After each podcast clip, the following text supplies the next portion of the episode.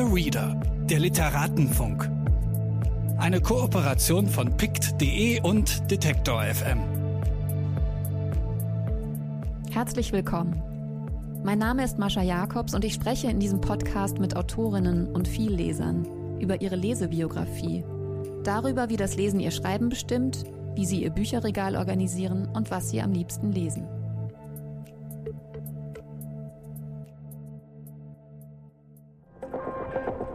Bitte widmen Sie Ihre Aufmerksamkeit unserem Werbepartner. Dieser Podcast wird ermöglicht durch mojoreads.de. Mojo ist der neue Bioladen für Bücher im Netz. Hier findet ihr alle Bücher, ob Print oder E-Book. Ihr könnt sie an jeder beliebigen Stelle Probe lesen und euch auf der Plattform über das Gelesene austauschen. Wer Bücher empfiehlt, die dann gekauft werden, verdient 10% mit. Für Rezensionen und Kurzbesprechungen bekommt ihr Credits, die ihr dann wieder für neue Bücher auf der Plattform ausgeben könnt. Mojo nervt euch nicht mit Werbung und es gibt keine gekauften Reichweiten. Richtet euch jetzt eure eigene Leseecke bei mojoreads.de ein. In dieser Folge spreche ich mit Annette Weißer. Die mittlerweile wieder in Berlin lebende bildende Künstlerin hat die letzten 14 Jahre in Los Angeles, Kalifornien gelebt und dort am Art Center College Pasadena gelehrt. Ihr Debütroman Mycelium ist im Herbst bei Semiotexte auf Englisch erschienen. Das titelgebende Mycelium, die feinen, fadenförmigen, meist unsichtbaren Zellgeflechte, dessen sichtbare Fruchtkörper Pilze sind, geben schon einen Hinweis auf die Form des Romans. Kurze Szenen, Fragmente, Gedanken, ethnografische Einblicke in den weiblichen Alltag, zusammengehalten von einer Erzählerin, die gegen eine Brustkrebserkrankung kämpft. Es werden unterirdische Verbindungen zwischen ganz unterschiedlichen Arten der weiblichen Produktivität erkundet. Kunst machen, Kinder gebären, einen Brusttumor erschaffen. Wir sprechen über den Roman, seine Entstehungsgeschichte, Autofiktionalität und die Bücher, die für Annette Weißer wichtig waren, als sie den Roman schrieb. Herzlich willkommen, Annette Weißer. Hallo. Ich habe überlegt, ob wir darüber sprechen, dass wir uns kennen oder nicht. Ja, wir kennen uns ja von, also einerseits in einem sehr intimen Moment, eben so vom Dancefloor, ne, auf der Party einer gemeinsamen Freundin. Und dann aber halt auf so einem ganz professionellen Kontext. Ne? Also du als Redakteurin von der 10 nach 8 Serie bei der Zeit, wo ich eben in den letzten Jahren so ab und zu mal was veröffentlicht habe. Aber so persönlich wissen wir eigentlich nicht so viel voneinander. Ja, ja das ist gut. das hilft uns jetzt hier. Ja, genau. Äh, du hast gerade, also letztes Jahr, äh, bei Semiotexte ein Buch veröffentlicht. Das heißt Mycelium. Du bist eigentlich bildende Künstlerin, hast immer schon auch geschrieben und warst die letzten, lass mich nicht lügen, ich glaube von 2006 bis 2019 die meiste Zeit in den USA, in Kalifornien, mhm. LA. Also bist jetzt gerade wieder zurück in Berlin und unterrichtest in Kassel an der Kunsthochschule. Ähm, hast das Buch aber noch dort geschrieben und hast es auch auf Englisch geschrieben. Mhm, richtig. Das ist total interessant natürlich, wenn eine Muttersprachlerin die ja. Sprache wechselt. Mhm. Kannst du erklären, warum? Aber ich hatte angefangen tatsächlich für die Zeit, ne? also ich glaube sogar auf deinen Prompt hin, so mach doch mal wieder was, hatte ich mich äh, hingesetzt. Ich glaube, das war vorletztes Jahr so um die Weihnachtszeit und hat, hatte mir überlegt, worüber ich gern schreiben würde und habe dann äh, aus dem Jahr 2005, also Spoiler-Alarm. Äh, es geht um eine Brustkrebserkrankung. Und ich hatte in dem Jahr, als ich da diese Erkrankung und auch die Behandlung eben durchlebt und erlebt habe, habe ich halt ganz viel geschrieben, Notizen gemacht. Also A hatte ich Zeit, ne, weil ich war dann ja auch so in Kur. und B habe ich halt dann schon gemerkt, es gibt so ein Limit an Auseinandersetzungen, was so auch sehr nahestehende Freunde, Freundinnen so leisten können. Und dann habe ich halt sehr viel geschrieben. Und dann bin ich halt zurück zu diesen Notizen und dachte, ah ja, vielleicht schreibe ich darüber was. Ne? Also so im Stil dieser 10 nach 8 Texte, so persönlich, aber auch so ein bisschen recherchiert und so. Und das habe ich auf Deutsch gemacht. Und dann habe ich in, zu der Zeit am Art Center, wo ich eben gelehrt habe, mit äh, zu der Zeit hatte ich mit der äh, Chris Kraus, die Schriftstellerin, zusammen eine Klasse unterrichtet, wo es über, also im weitesten Sinne autobiografisches Schreiben und aber auch künstlerisches Arbeiten im, in einem erweiterten Sinne geht. Und dann meinte sie so, what are you working on? Und dann habe ich gesagt, so das und das, ne, geht um Brustkrebs. Und sie so, oh, that's interesting, I want to read it. Und dann sagte ich, ja, but it's in German. Und dann sagte sie, well, translate it for me. Und dann habe ich das gemacht. Ne? Und da hatte ich zu dem Zeitpunkt hatte ich irgendwie so drei oder vier Seiten, so, also noch ganz unklare Sachen eigentlich. Und habe die dann übersetzt und dann habe ich einfach weiter und weiter und weiter geschrieben. Und das war für mich auch totally strange, ja. Also es war dann zum Beispiel für mich ganz schnell klar, dass ich nicht mehr in der ersten Person Singular schreiben kann. Ja? Und dann kam eben diese, also kam halt irgendwie so Nora ins Spiel. Hm? Nora mit zwei O. Aber dieses sehr persönliche Thema war dadurch so ein, ein Stück weit removed. Ne? Also es war so auf Armeslänge von mir weg. Und konnt, ich konnte sozusagen meine eigene, mein eigenes auch bio, autobiografisches Material, diese ganzen Notizen, die ich hatte, ich konnte die dann wirklich so als Material betrachten. Und ich war auch so befreit von diesem, von dieser Notwendigkeit oder von diesem Gefühl, was ich im Deutschen eben hatte, es so, so richtig zu machen. Ne? Also, so, also im Sinne von so möglichst genau an den Fakten bleiben, wie ich es eben erlebt habe. Und das hat sich im Englischen mit diesem Sprung ins Englische und mit diesem Sprung ins, es ist jetzt nicht mehr meine Geschichte, sondern Noras Geschichte, hat sich das irgendwie von selbst erledigt. Das war sehr, war sehr toll. Und die äh, Figur Nora, hast du die ganz klar vor dir gesehen oder hast du erstmal an der arbeiten müssen? Mhm. Also ich hatte natürlich immer Nora von Waldstätten, ehrlich gesagt, vor Augen. Ne? Also es war eine dunkelhaarige, etwas zickige Schönheit. Ja. Dieser Name Nora, der kam auch so ein bisschen daher, dass ich, äh, naja, vielleicht ist es, wird es jetzt auch zu weit, aber ich sage es jetzt einfach mal. Ich hatte ursprünglich geplant, dieses Buch weil ja auch diese, also im Rückblick, ne, also ich hatte Krebs und dann ist Zeit vergangen und dann bin ich Mutter geworden. Und im Rückblick, ne, zurück, rückblickend auf diese Krebserfahrung, hatte ich so, habe ich so ganz viele Parallelen gesehen zum Mutterwerden, ja. Wie einem auf eine Art äh, auch eine, eine, eine, Individualität abgesprochen wird. Also wie plötzlich so gesellschaftliche Erwartungen an einen herangetragen werden, wie man als Patientin oder als Mutter äh, bitteschön sein soll. Und das ist mir davor einfach noch nie so stark passiert. Ne? Und, und für mich war dann dieses Mutterwerden, war dann wie so ein, ah, okay, kenne ich schon. Ja. Ah, ja. Und in der Krebsphase, und darüber geht es ja auch so ein bisschen im Buch, äh, hatte ich halt natürlich auch sehr viel recherchiert zu Krebs und so und habe natürlich dieses Susan Sonntag-Essay auch gelesen, Krankheit als Metapher. Und da gibt es halt diesen irren Satz von ihr, wo sie schreibt, die, sie ist ja selber an Brustkrebs erkrankt als sehr junge Frau, hatte dann zweimal im Leben Rückfälle und ist am Ende auch daran gestorben, wo sie sagt, Cancer is, a, is the demonic pregnancy. Und dieser Satz, der, also der hat sich mir so eingebrannt, ja. Also, dass so Krebs und Schwangerschaft wie so zwei Seiten einer Medaille sind oder dass es da halt diese Verknüpfung gibt, aber sozusagen einmal ins Negative und einmal ins Positive gekehrt. Ja. Also das habe ich dann, also aus vielerlei Gründen habe ich dann gemerkt, das ist einfach too much. Ne? Also ich, ich, ich muss erstmal Teil 1 schreiben und dann Teil 2 und diese Schwangerschafts-, Mutterschaftsproblematik äh, in ein anderes Buch packen. Oder ich habe das ja noch erweitert, dann, dann auch ums Kunstmachen. Ne? Also so also diese drei Modi von, von Produktivität. Ne? Also Kinder machen, Kunst machen, Tumor machen. Ja? Oder der Körper macht dann diesen Tumor. Genau, und das ist aber ja auch nur ein Strang des Buches. Es äh, tauchen ja ganz viele andere Themen noch auf und vor allem so eine Analogie, die du zwischen deinem verwundeten und so durchlässigen und irgendwie anders spürbaren Körper und Berlin als so eine Art äh, verwundeten hm. Stadt mhm. und überhaupt Geschichte, wie sie sich anhand von Orten oder in Gebäude oder in Menschen ähm, ablagern kann und wie uns auch geschichtliche Ereignisse bis heute mhm. äh, prägen, auch wenn sie schon lange vorbei sind. Ja. Also das sind ja sehr, sehr viele Themen, um die es da geht. Du hast jetzt ähm, erzählt, äh, dass, es, dass du irgendwann gemerkt hast, dass ein großer Teil, also dieser, dieser zweite Strang mit dem Kinderkriegen, das nächste Buch sein muss. Aber sonst während des während der Arbeit daran, ähm, hast du ähnlich kompositorisch gearbeitet, wie du das in der Kunst getan hast? Also ich habe schon an vielen Kapiteln immer so gleichzeitig gearbeitet. Ne?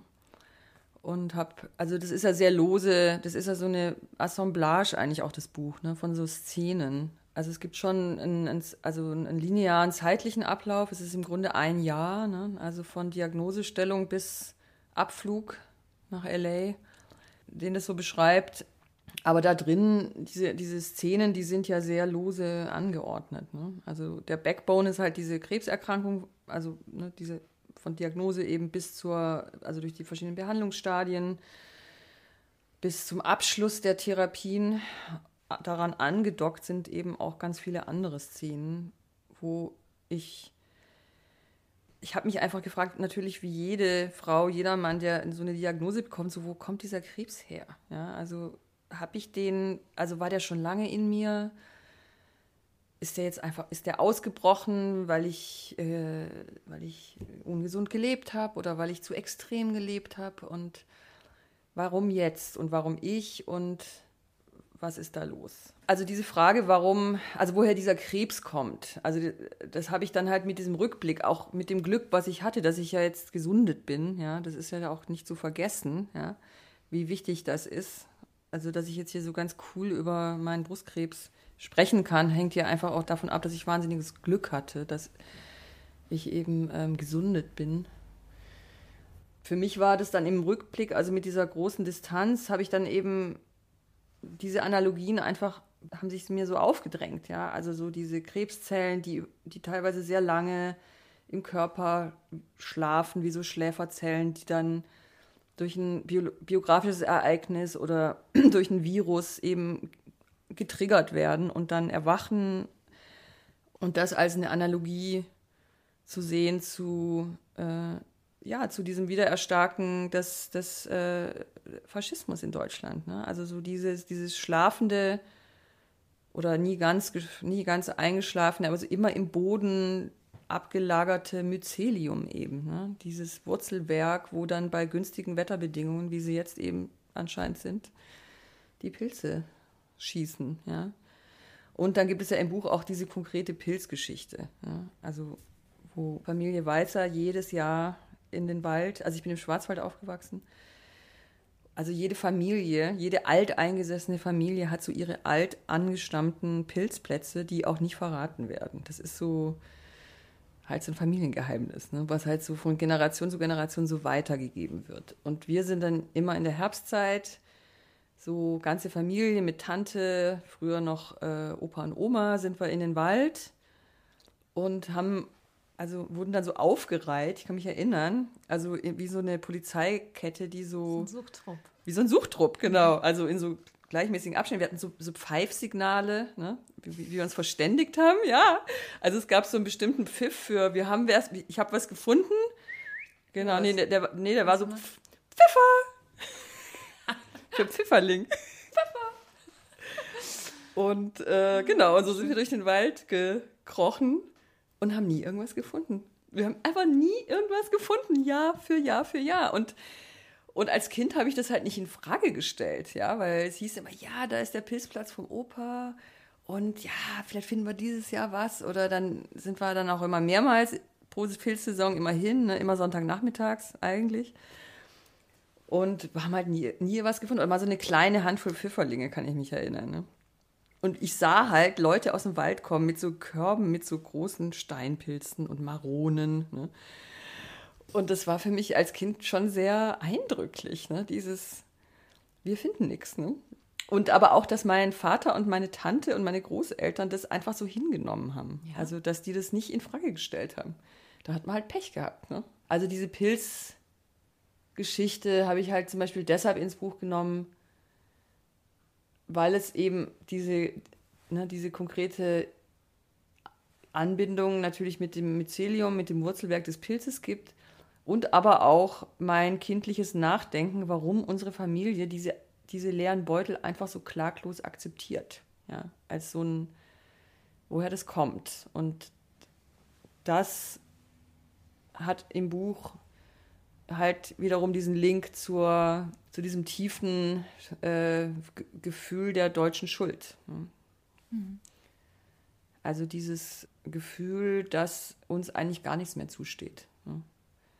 Nicht mal die Pilze aus dem Wald. Und dass es auch gut so ist. Ich habe den Eindruck, diese, weil du kannst es nochmal genauer erklären, also dass das Buch einerseits gerade was die Krebserkrankung angeht, also wenn man nochmal von Susan Sonntags Krankheit als Metapher ausgeht, da hat sie ja gesagt, dass es ein großes Problem ist, dass die Krankheit immer sozusagen noch für was anderes stehen muss und immer als Metapher gelesen wird. Und mhm. sie sagt auch, ähm, die gesündeste Art, krank zu sein, bestünde darin, sich so weit wie möglich vom metaphorischen Denken zu lösen und ihm mit größtmöglichen Widerstand entgegenzutreten. Mhm. Es ist kaum möglich, sich dem zu entziehen, das metaphorisch zu lesen, oder?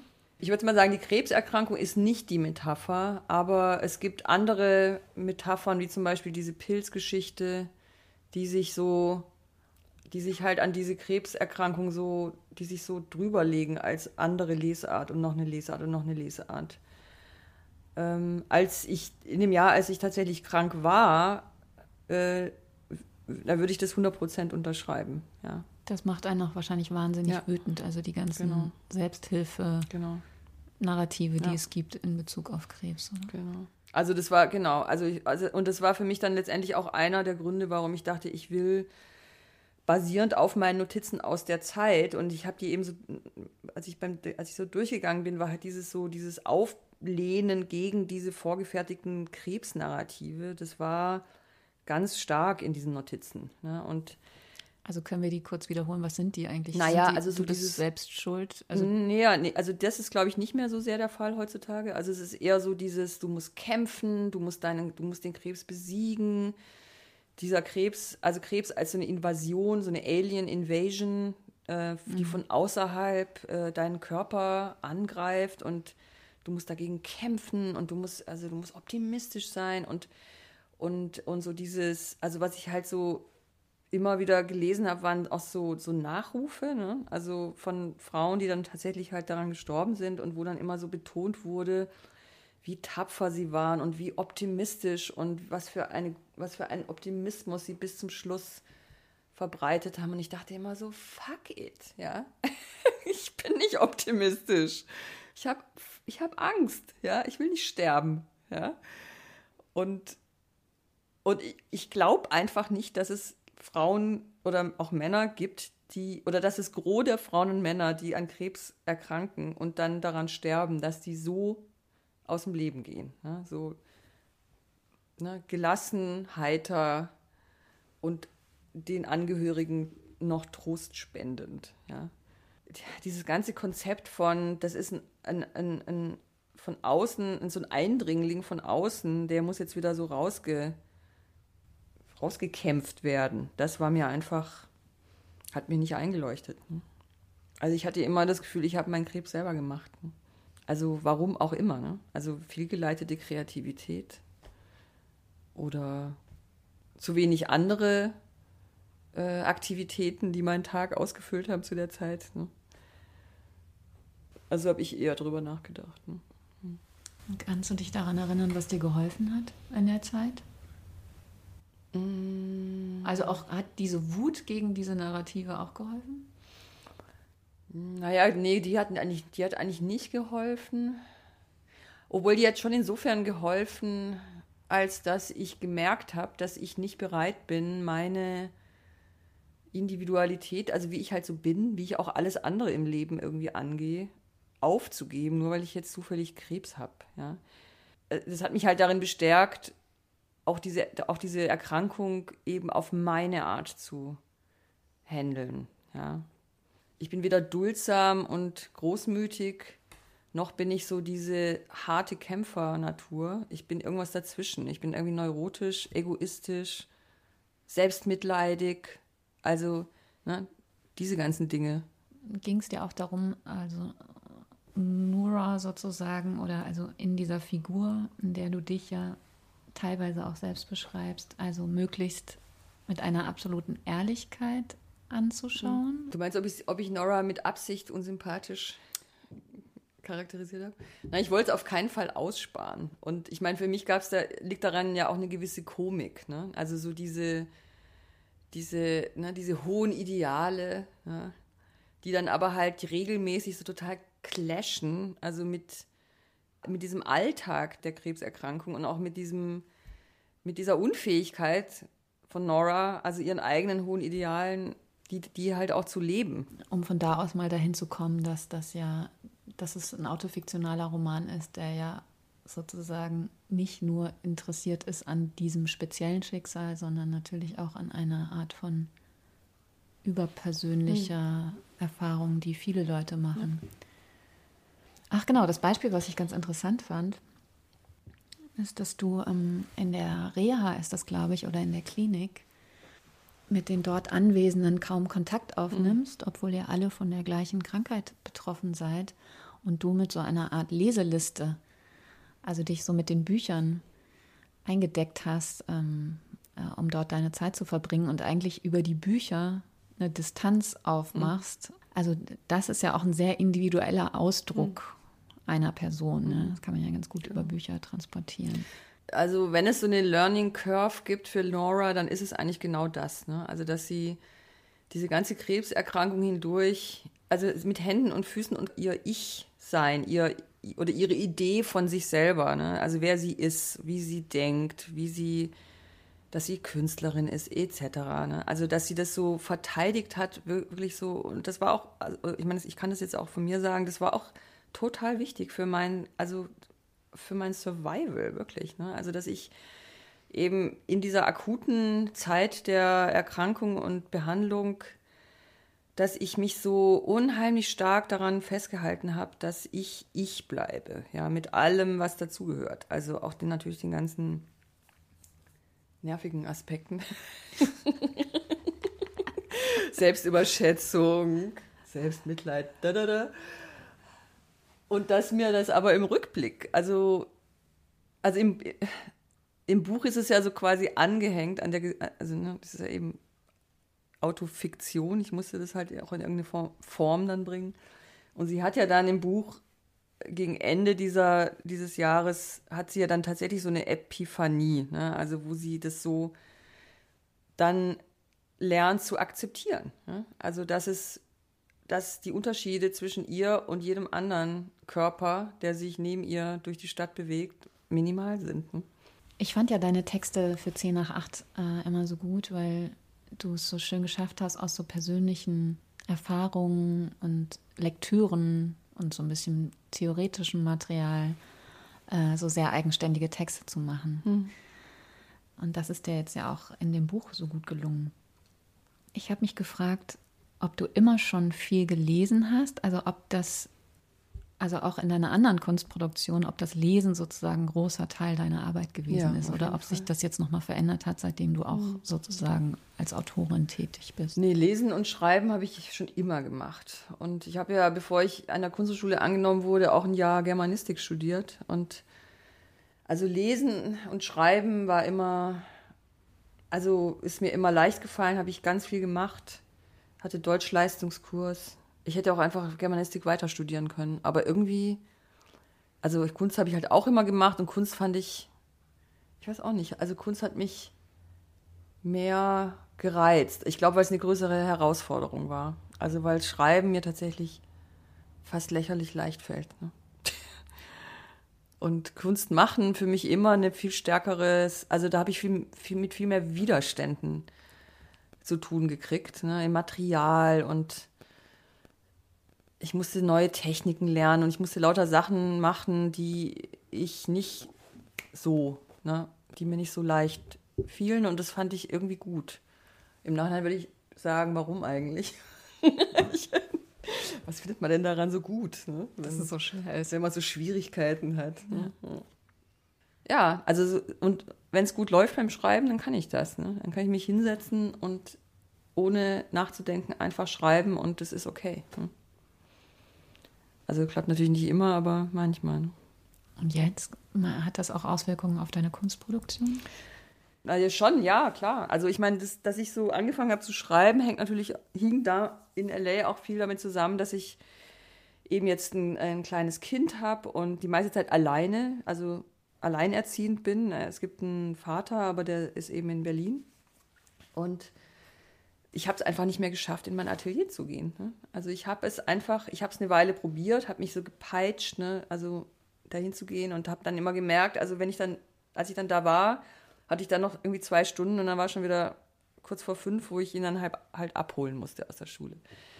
Und das bringt's nicht, ne? Und dann habe ich irgendwann aufgegeben und dann war ich mega gefrustet. Und dann aus diesem Frust von, ich mache hier gar nichts mehr, ich bin nur noch Mutter und mache irgendwie meinen Geldjob, da war das plötzlich so eine Öffnung, ja. Und da, das habe ich dann auch ganz stark tatsächlich auch dir zu verdanken. Ne? Also, dass du mich da so ermutigt hast, auch, ne? Durch dieses Schreiben für die Zeit. Ja, ich habe gesagt, mach ein Buch daraus. Und dann hast du gesagt, als Erste, schreib mal ein Buch. Und ich so, pff, wie ein Buch? Es liegt da. Ne? Verrückt. Hast du ja. dann einfach gemacht? Habe ich dann einfach gemacht. Aber tatsächlich halt auch als, also auch, äh, ich meine, dieses, mich aufs Schreiben zu konzentrieren, hatte eben auch viel damit zu tun, dass ich plötzlich mich in so einem engen Zeitkorsett wiedergefunden habe. Und ich, ich, ich habe das Buch am Küchentisch geschrieben, habe nebenher die Wäsche gemacht und, ne, also den Abwasch und gestaubsaugt und gekocht und aber das ging, das ging komischerweise ganz gut. Ne? Also ich, auch wenn es jeden Tag nur so eine halbe oder eine Stunde war, oder wenn ich auch mich nur hingesetzt habe, um zu revidieren, was ich halt da vorgeschrieben habe, ich habe es tatsächlich fast jeden Tag unter der Woche geschafft, mich dran zu setzen. Und das war, das war toll. Das war eine tolle Erfahrung. Das auch widrige Umstände, dass man da halt einfach eine, muss dann halt eine andere Lösung, einen anderen Weg gehen. Ne? Es ist ja jetzt bei Semiotext erschienen in dieser Native Agents Serie, die äh, Chris Kraus äh, vor, weiß nicht, 20 Jahren mhm. oder so äh, bei Semiotexte eingeführt hat, um dort vor allem Literatur zu veröffentlichen, die autofiktional ist. Die meisten Bücher, die da zumindest am Anfang erschienen, sind ähm, aus der Ich-Perspektive mhm. geschrieben. Auch viele Frauen? Viele Frauen, ja. Mhm. Ist das auch sowas wie dein liebster Veröffentlichungsort gewesen? Ja, ja, ja. ja. also, ist toll. Echt ein Geschenk. Wir müssen aber mal ein bisschen zurück auf das Lesen kommen. Ja, genau. Warst du als Kind auch schon ein Leseratte? Mhm, total. Totale Leseratte. Ich habe auch auf Geschwindigkeit gelesen. Schneiderbücher auf Geschwindigkeit. Ne, so Dolly und Hani und Nanny, Freika in Konkurrenz mit jemand anderem? Nee, einfach gegen, also gegen die Zeit. Ich habe sozusagen auf die Uhr geguckt und immer dieselben Bücher, ne? Und dann aber, ne, also jetzt schon so Seite für Seite. Und ich habe dann so ein, so ein Schneiderbuch, konnte ich irgendwie in, keine Ahnung, ich glaube, einer knappen Stunde lesen.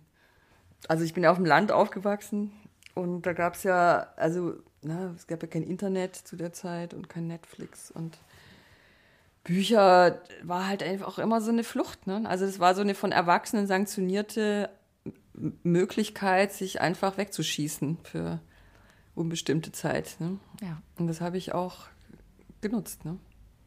Also wenn ich irgendwas anderes gemacht habe, Gummihopsen, war die Gefahr, dass ich zu Gartenarbeit herangezogen wurde, immer höher, als wenn ich mit einem Buch in der Hand auf meinem Zimmer saß. Ne? Weil das wurde immer als pädagogisch wertvoll erachtet. Stimmt. Ja. ja. das war echt ein guter Trick, um mhm, dich rauszuziehen. Genau.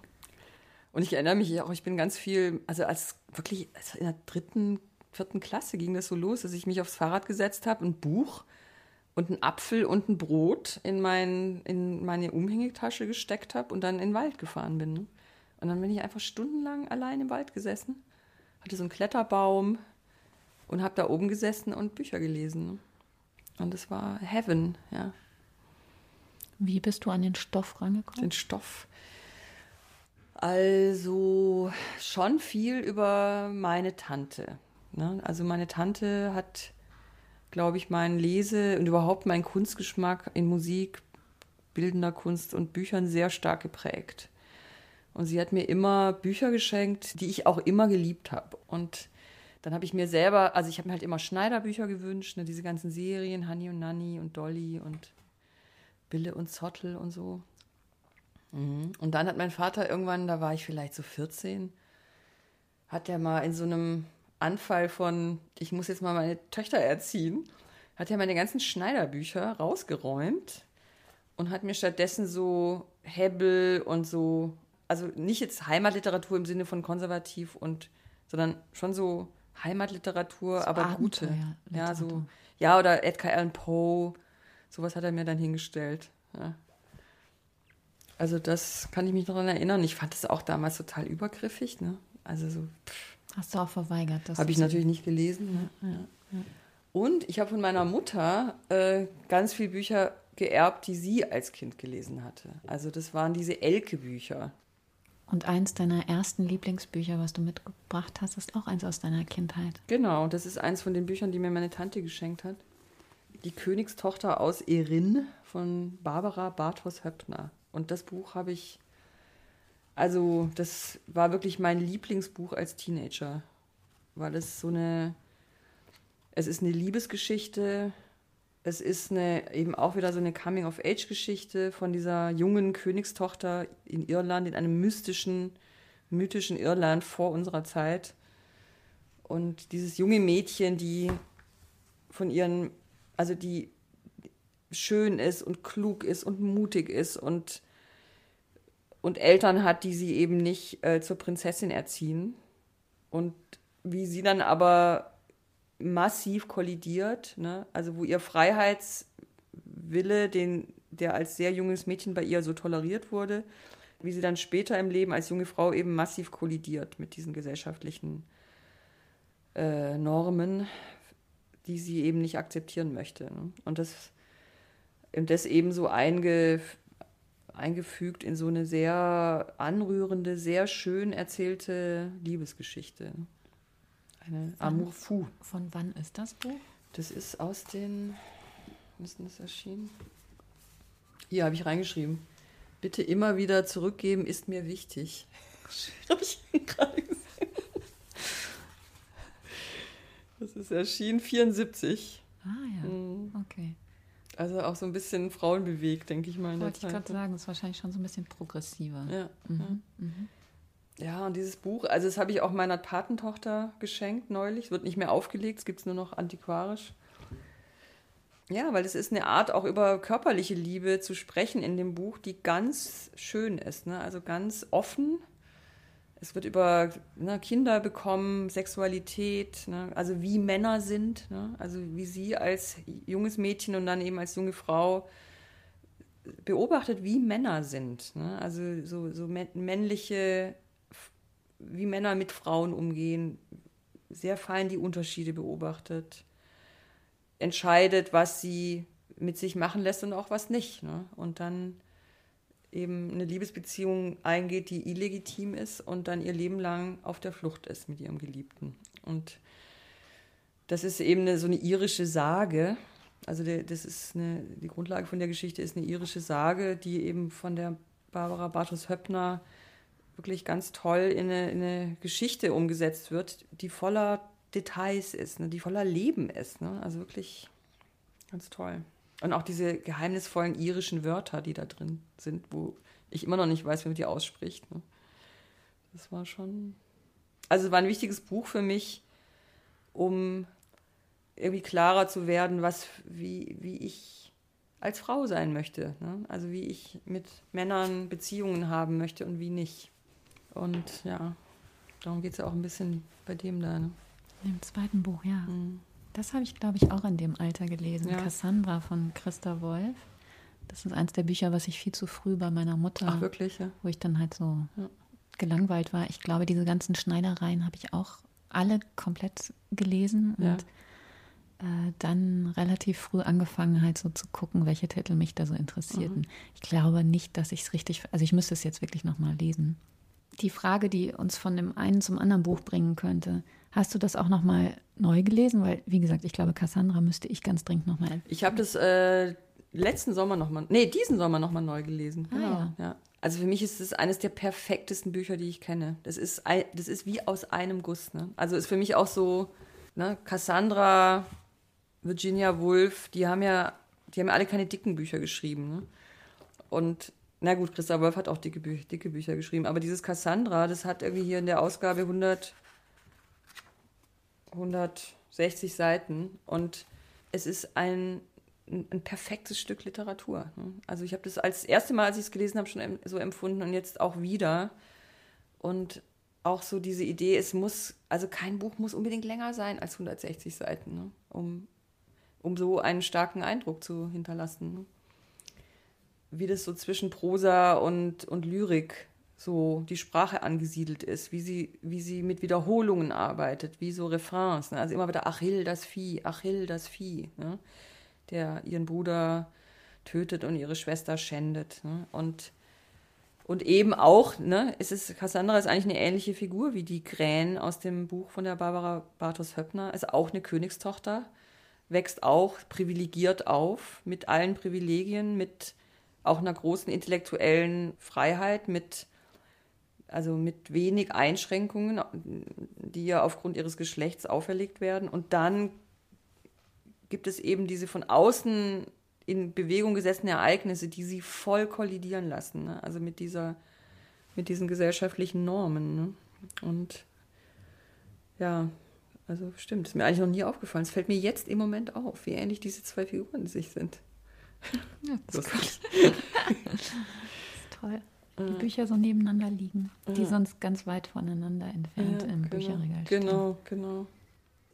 Also in dieser, in dieser Cassandra-Geschichte gibt es ja ihr, also diesen, ne, wer, solange wie der Trojanische Krieg eben dauert, wie, wie stark sich die Gesellschaft, in der sie aufgewachsen ist, eben verändert. Ne? Also Troja als Stadt, Staat, ne, der, was ihre ganze Welt ist.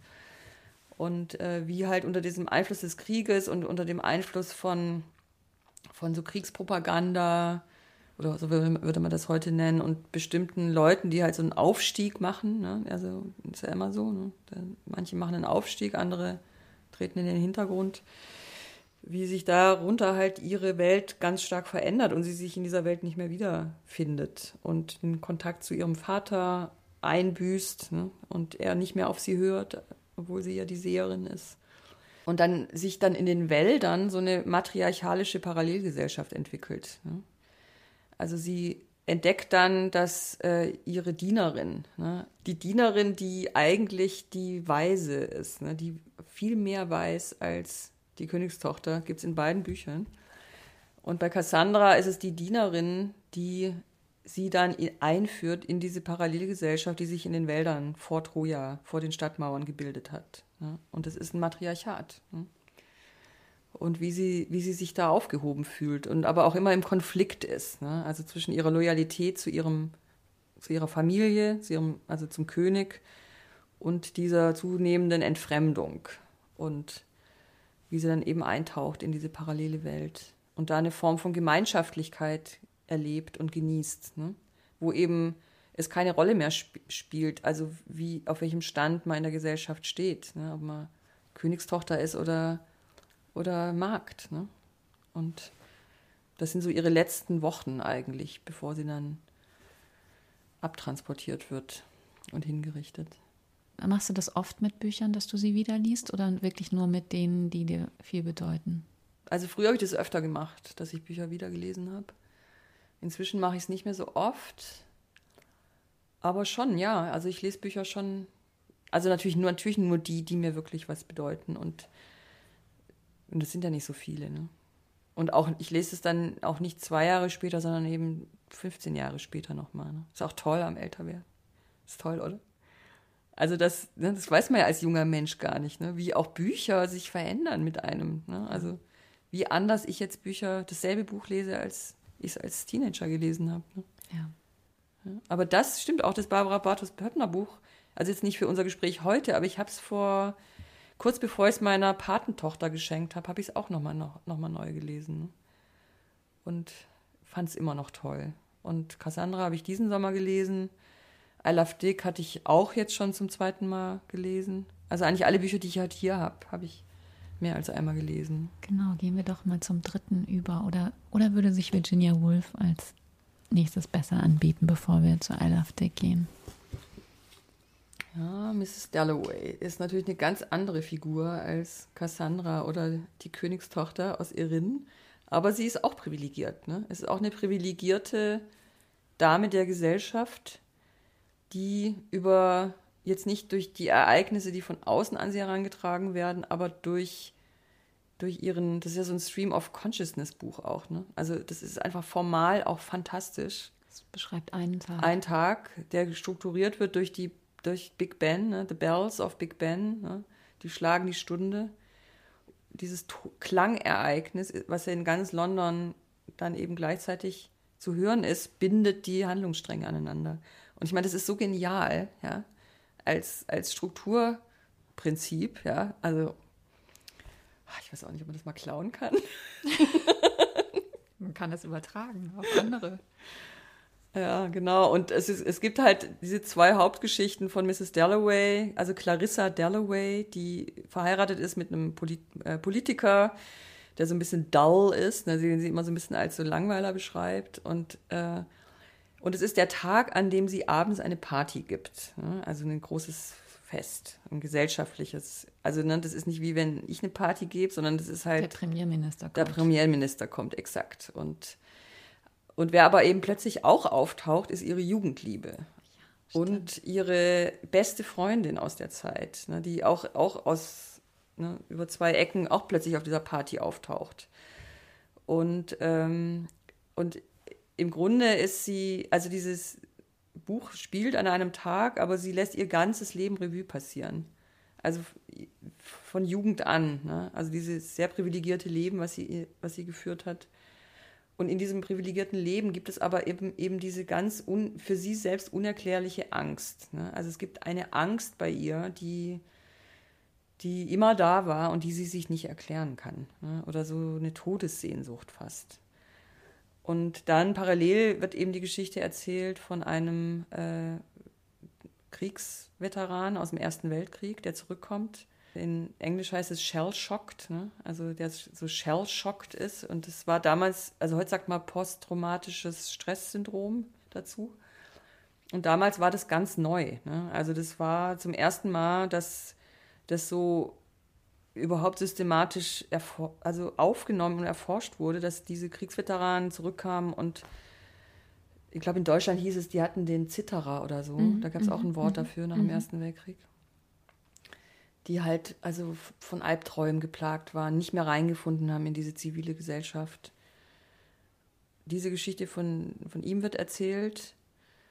Und am Ende dieses Tages bringt er sich um und sie eröffnet ihre Party und dann über mehrere Ecken, also der Arzt, der ihn behandelt hat und letztendlich nicht behandeln konnte und auch seine, seine Symptome völlig falsch interpretiert und gelesen hat, äh, kommt dann als Gast auf die Party von Clarissa Dalloway und erzählte so en passant, ne, dass sich heute einer seiner Patienten umgebracht hat. Und, und das löst bei ihr ganz viel aus. Ne? Also sie zieht sich dann von ihrer eigenen Party zurück, versucht zu verstehen, warum eben diese Nachricht von diesem jungen Mann, den sie gar nicht kennt, also warum der, warum das bei ihr so starke, so eine starke emotionale Reaktion hervorruft. Und sie sagt dann sogar an einer Stelle, dass sie ihn beglückwünscht zu seiner Entscheidung, ne? dass äh, er das Richtige getan hat. Ne? Und sie wünschte, sie würde es ihm gleich tun können. Ja? Und das ist schon, also wahnsinnig toll, wahnsinnig tolles Buch. Ne? Auch wie, wie Virginia Woolf, also dieses, was ja vielleicht so ein bisschen auch so ein, so ein Merkmal ist von vielen der Bücher, die ich liebe oder die du vielleicht auch liebst, von Frauen oft. Ne? Also dieses Nebeneinander vom Profanen und vom Diepen, ja, des deep und shallow und profan und, und die wichtigsten Dinge. Ne? Also, und, und so ist ja auch, so ist ja auch das Leben einfach. Ne? Ja. Also so ist es ja. Ne? Also man, während man den Abwasch macht, denkt man irgendwie über Selbstmord nach. Oder während man irgendwie das Kind wickelt, denkt man über, über die Mutter, die Beziehung zur Mutter nach. Ne? Und ich glaube, das ist wirklich was, was Frauen in die Literatur hineingetragen haben. Ne? Die Möglichkeit, dass das Profane und das Heilige immer gleichzeitig nebeneinander stehen, dass man das eine gar nicht ohne das andere denken kann, wenn man sozusagen, wenn man diese, diese physische Präsenz desjenigen, der das fühlt und erlebt, nicht aufgeben möchte. Also wenn man nicht komplett abdriftet ins Intellektuelle. Ja? und nur noch in so einer konstruierten, eben fiktiven, fiktionalen Welt, auch eine Schreibwelt, Romanwelt sich dann aufhält. Ne? Und du meinst, es liegt daran, dass Frauen tatsächlich kaum die Möglichkeit hatten, sich überhaupt von alltäglichen zu befreien. Ja, vom Alltäglichen schon, zu befreien. Ja. Also für mich ist das was, was mich an Literatur immer total kickt. Ne? Also wenn, wenn ich spüre, dass der Autor oder die Autorin diese Bandbreite hat. Ne? Also mhm. sich, es ist auch so eine, so eine Haltung zum Leben, ne, die sich da zeigt. Ne? Dass man sagt, dass man jetzt das nicht so in so Partitionen unterteilt, so das ist so das Gute, Wahre, Schöne, das darf irgendwie rein in die Kunst und das ist irgendwie der ganze andere Scheiß, ja, den es äh, tunlichst draußen zu halten gilt. Ne? Aber lass uns nochmal auf I Love Dick äh, zu sprechen mhm. kommen. Das ist von Chris Cross, von der wir jetzt auch schon mehrmals gesprochen haben. Gerade dachte ich, wir sprechen so darüber, als müsste jeder wissen, mhm. wer Chris Cross ist. Das, das, das ist aber gar nicht so. Ne? Mhm. Ich habe gerade schon, als du ankamst, versucht, ähm, dir zu erklären, wie ich uns immer so als so eine verrückte imaginäre Gruppe mhm. gesehen habe, weil ich auch schon, weil ich schon lange wusste, dass du dich auch sehr für Chris Cross interessierst. Und es gibt so ein paar Leute in Berlin, die bevor I Love Dick, ähm, das ist ihr schon 1992 erschienener, 96, 96 mhm. erschienener Roman, der lange so ein bisschen so ein Geheimtipp war und dann aber durch eine Wiederveröffentlichung große Aufmerksamkeit in den USA bekommen hat und äh, durch die Übersetzung von Kevin Fennemann ähm, ins Deutsche, wann ist denn das erschienen? 2016 dann. Ah, ja, genau. ah nee, erste Auflage Berlin 2017. 2017 mhm. in Berlin erschienen ist. Und äh, dann hier auch bekannter wurde. Und durch die Fernsehserie nicht zu vergessen. Es gab also Netflix-Serie, äh, äh, die auf eben dem Roman auch basiert hat. Ja, ja, genau. Und dann, es war schon geil, da gab es in LA halt wirklich überall diese gigantischen Billboards, knallrot mit weißer Schrift, I love Dick. Und das war dann schon so, so ein bestimmter, also als gäbe es irgendwie so eine Underground Army von so Mädchen, ne, die so eigentlich nicht so viel Aufmerksamkeit in der Regel bekommen, die dann alle so Yes ja. sagen. ja. Ja, genau, weil dieser Roman äh, war für, glaube ich, für sehr, sehr viele Leute sehr wichtig. Es gibt ein schönes ähm, Zitat von Sheila Heti hier hinten drauf. Mhm. Ich weiß, dass es eine Zeit gab, bevor ich I Love Dick gelesen habe, aber es fällt mir schwer, mich daran zu erinnern. Mhm.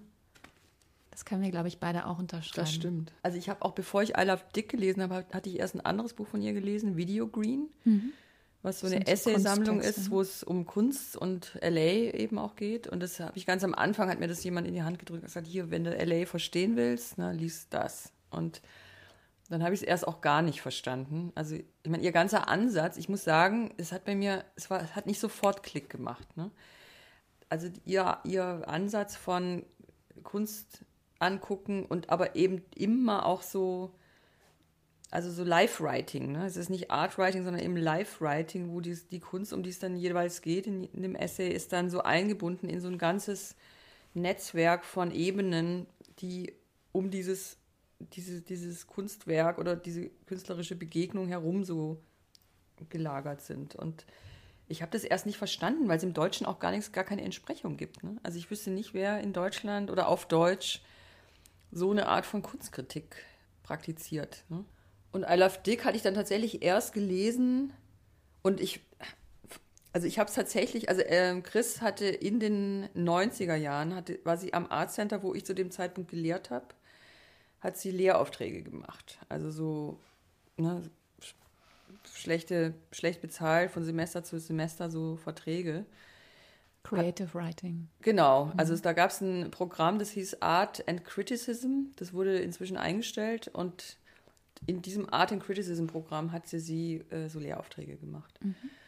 Und ich habe dann, ich habe dieses Buch, also ich, ich, war in der, ich war in der Art Center Bibliothek und habe da irgendwas gesucht und dann bin ich auf dieses Buch gestoßen von Chris, die ich zu dem Zeitpunkt eben so am Rande kannte und ah, Chris Kraus, I Love Dick und fand diesen Titel halt auch so geil ne? und habe dann, hab dann dieses Buch aus dem Regal, habe dann dieses Buch ausgecheckt. Ich habe sozusagen das war so meine erste Lektüre von I Love Dick, das aus der Bibliothek ausgecheckte Buch. Und im, in I Love Dick gibt es tatsächlich eine Szene, wo sie in derselben Library, in der Art Center Library, äh, ein Buch von Dick auscheckt. Ne? Und das war da wie so mise en abîme, ja, so Spiegel im Spiegel im Spiegel. Das ist mir noch nie so gegangen, ja. Also, dass so mein Leben mit einem Buch, was ich gerade lese, also, dass es da so eine räumliche und zeitliche Einheit gibt, ne?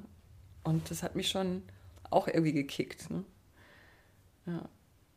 Und inzwischen also ist, hat sie auch wieder einen, einen regulären Vertrag im Art Center. Kann da eben jetzt weiter unterrichten. Genau, und dann hatte ich meinen I Love Dick aus der Bibliothek ausgecheckt und bin dann damit so rumgelaufen und ey, was für ein geiles Buch. Und dann bin ich in meinem direkten Kollegium, also im, im MFA-Programm am Art Center, bin ich auf so eine Mauer des Schweigens gestoßen und alle haben so, äh, ja, aha, aha.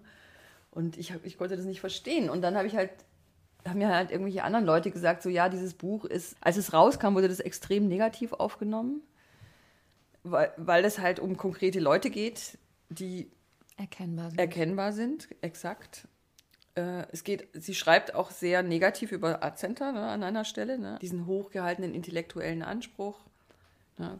Alle lesen irgendwie Baudrillard, alle lesen irgendwie Derrida, was aber sich halt in ihrer Erfahrung eben überhaupt nicht deckt mit dem, was dann halt tatsächlich da auch passiert. Ne? Genau, und also unser damaliger Dean hat sie regelrecht gehasst. Ja? Also ich habe dann auch so ganz naiv gesagt, so, oh, lass uns doch mal Chris Kraus zu, einem, zu einer Lecture einladen und so Mauer des Schweigens. Ja? Außer Bruce Hanley, ja, der, der ist jetzt inzwischen Dean oder zurzeit Dean. Und der also er hat dann mit mir zusammen in irgendeinem Jahr dann diese Vortragsreihe kuratiert und da hatten wir dann Chris eingeladen. Da hatte sie gerade Summer of Hate geschrieben. Und seitdem, also haben wir eigentlich ein, ein gutes, also ein dauerhaftes oder eine Freundschaft, ja. Hm. Aber ich kann mich eben gut erinnern, also dass dieses äh, in LA, in dieser Kunstwelt, die sie ja so lucide beschreibt, dass äh, sie da für lange Zeit eine Persona non grata war. Ne? Mhm. Und dass es jetzt eigentlich sich erst in, durch, diese, durch diesen großen Erfolg der Wiederveröffentlichung und der Fernsehserie und hat sich für sie da wirklich was gedreht. Ne? Und es ist, also dieses Buch ist jetzt so halt von so, vom Geheimtipp wirklich zu every, also jeder hat es irgendwie, jeder hat es bei sich zu Hause stehen. Ne? Ja, das ist auch ein ökonomischer Erfolg jetzt ne, für ja. sie, was, ich, was toll ist. Ne? Ja. Willst du kurz die Geschichte erzählen oder? Du meinst, diesen, ja, ja, also die hab, Rahmenhandlung zumindest. Ja, also die Rahmenhandlung, äh, oder willst du kurz die Rahmenhandlung? Die Rahmenhandlung ist die, ähm, ein Ehepaar, etwas gelangweilt voneinander, hat ein Abendessen mit besagtem Dick. Chris, äh, die äh, Hauptprotagonistin und Figur, verliebt sich in Dick. Das wächst sich zu so einer Obsession aus und beide Ehepartner fangen an, äh, Dick Briefe zu schreiben. Also es ist äh, über weite Strecken ein Briefroman. Oder Faxe auch. Faxe, ja. ja, und das führt zu einer Wiederannäherung des Ehepaars, kann man sagen, mhm. weil sie gemeinsam, weil das ein gemeinsames Projekt ist, führt natürlich auch zu Problemen. Und innerhalb dieser Brief, also oder diese Briefe handeln zwar auch von einer obsessiven Leidenschaft, aber auch von allem Möglichen. Genau. Von Kunst. Es gibt an einer Stelle in einem der Briefe so eine Zeile, die ich mir irgendwie gemerkt habe aus irgendeinem Grund, wo sie, äh, da schreibt sie über, oh Gott, wie heißt der? Kitai, ne, diesen Maler.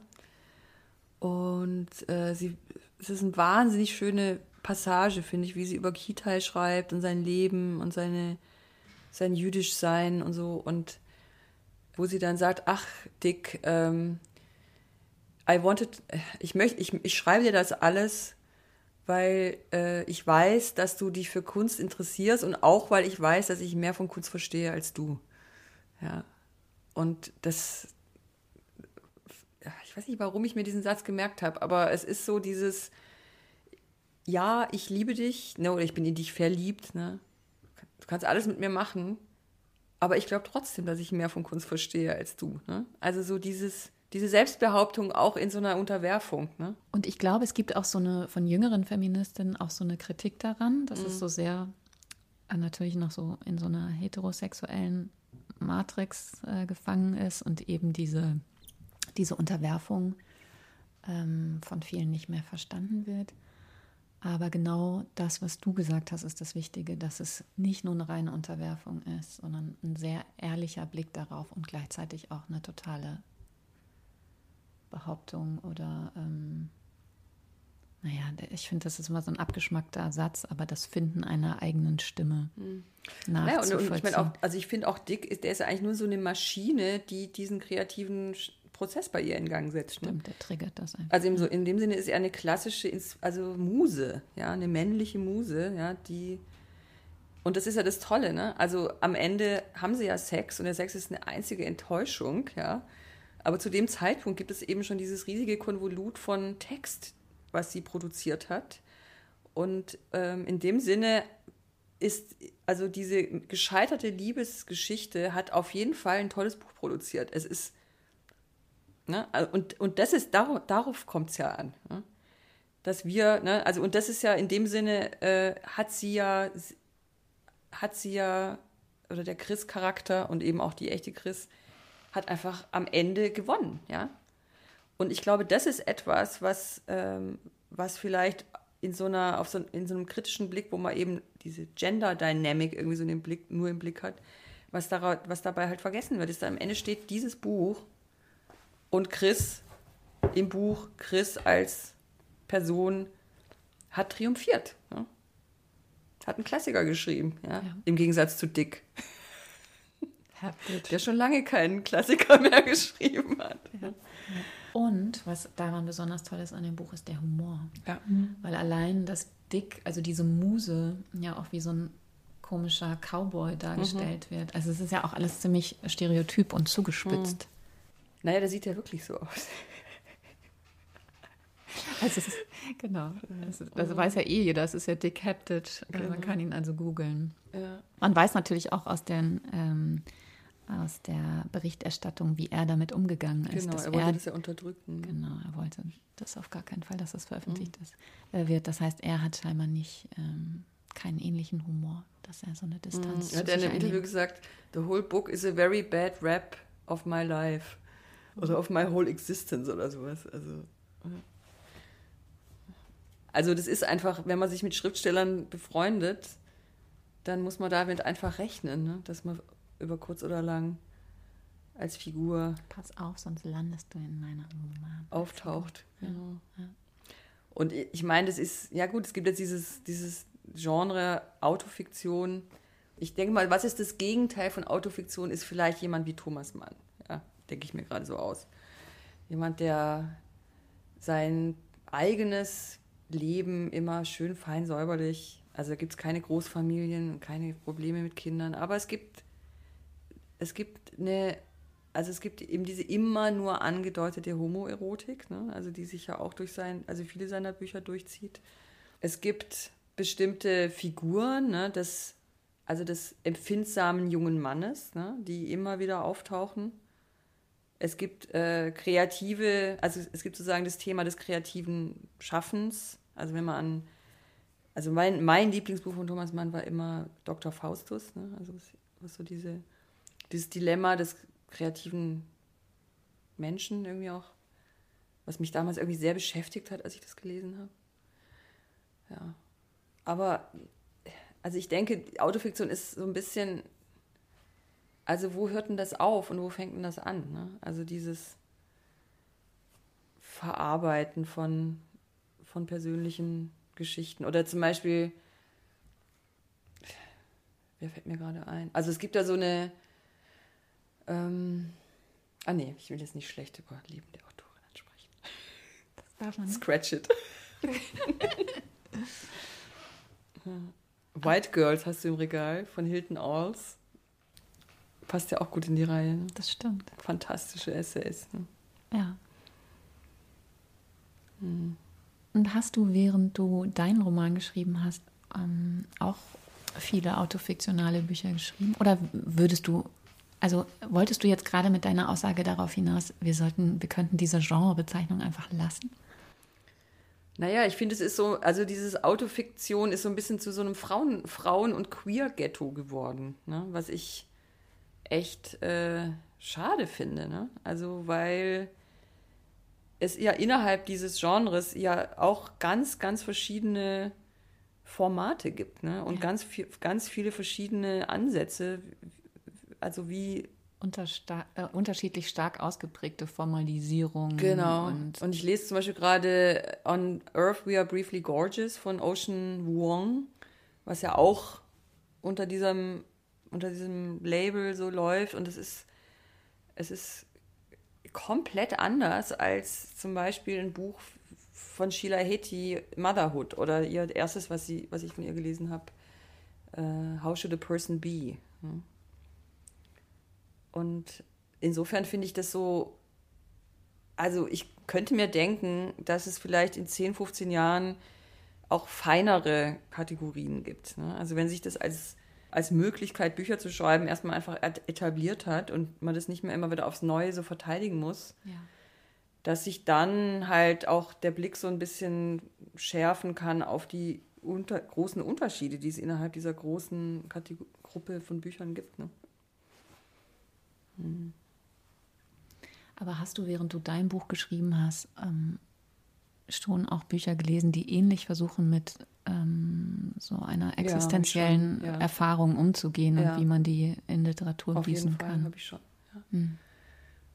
Ähm, also ich hatte eben dieses von Sheila Heti, How Should a Person Be, gelesen. Ich hatte gelesen von Maggie Nelson, The Argonauts. Hm.